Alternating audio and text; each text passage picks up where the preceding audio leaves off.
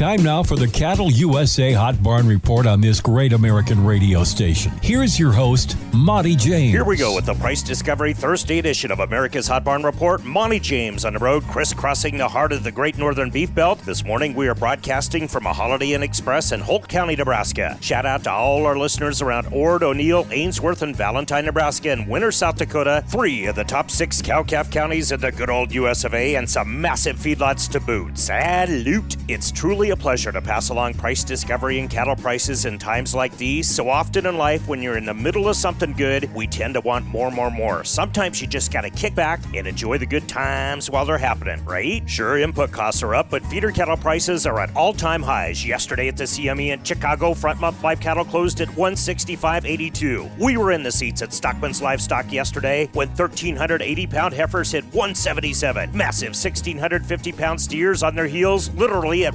176.50. That's over $2,900 per neutered mobile bovine unit. We did a video at that sale that's going viral. Check it out at Hot Barn Report on Facebook. You may confuse me for a young Brad Pitt. Or not, but wait, it gets mo better. Feeder contracts closed today in Chicago at 198.20. Remember, average weight is 700 pounds. Yesterday in Yankton, South Dakota, 515 pound steers coming all the way from North Dakota hit 260. 80 head of black steers averaging 724 reached 228. Up north at Tri County Stockyards in Motley, Minnesota, 940 pound black-headed steers topped a chance at a whopping 182.80. A pen of 550 pound black and red Montana steers averaged 231 at Lemmon Livestock. Baby calves up to 550 per head at PLM. Red heifers north of 2100 yesterday at BLA in Cowtown. Head east to Torrington Livestock Market in eastern Wyoming. No mountains there. Jill of all trades, Mindy Hartung's pick a litter. 180 pound of black steers running 540 blew the doors off at 271. Is this real life? Is this real life? If you're looking for feeders, feeders, today is your day at Mobridge Livestock. Massive run of bred females to boot. No matter where you live in the USA, it's a long drive to Mobridge, South Dakota. That's cool. Simply log in and buy online in real time at cattleusa.com. Big lawn ornament, uh, I mean hay burner, er, my bad, horse sale coming up April 15th at Presho Livestock. A lot of good ranch horses on this offering. Still time to consign. Contact Slim Vollmer at PreshoLivestock.com. Deep thinking Karina Jones in the HBR Air Chair Manana. Monte James out of here.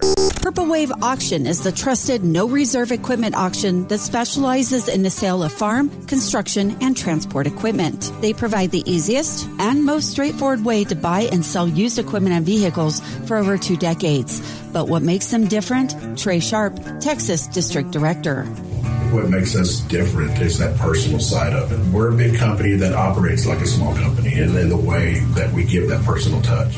Purple Wave Auction, straight, simple, sold.